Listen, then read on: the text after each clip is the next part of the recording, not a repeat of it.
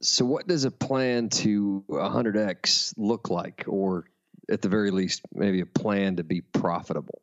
Great question. There are several paths to profitability and not so many paths to exponential profitability in indie film. In either case, the path begins in pre production. The producers and directors should be asking who will watch this movie? What social, health, political, national, or personal issue does it address? Where will our film screen? Does this story work for international markets? What cast attachments can we begin leveraging now? How much notoriety and following does our filmmaking team have? Where should we film?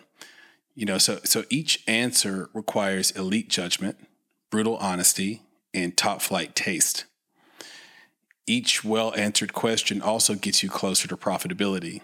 For example, if you know exactly who your audience is, you can start to deploy an effective marketing and branding campaign.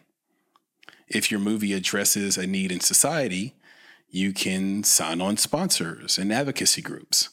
If you know where you want your film to screen, you can clean up and prioritize line items in your budget and see where you need to strengthen your network. I could go on, but uh, I, I think you get the point. So the plan then, essentially, uh, is the answers to the questions you ask of yourself. Right.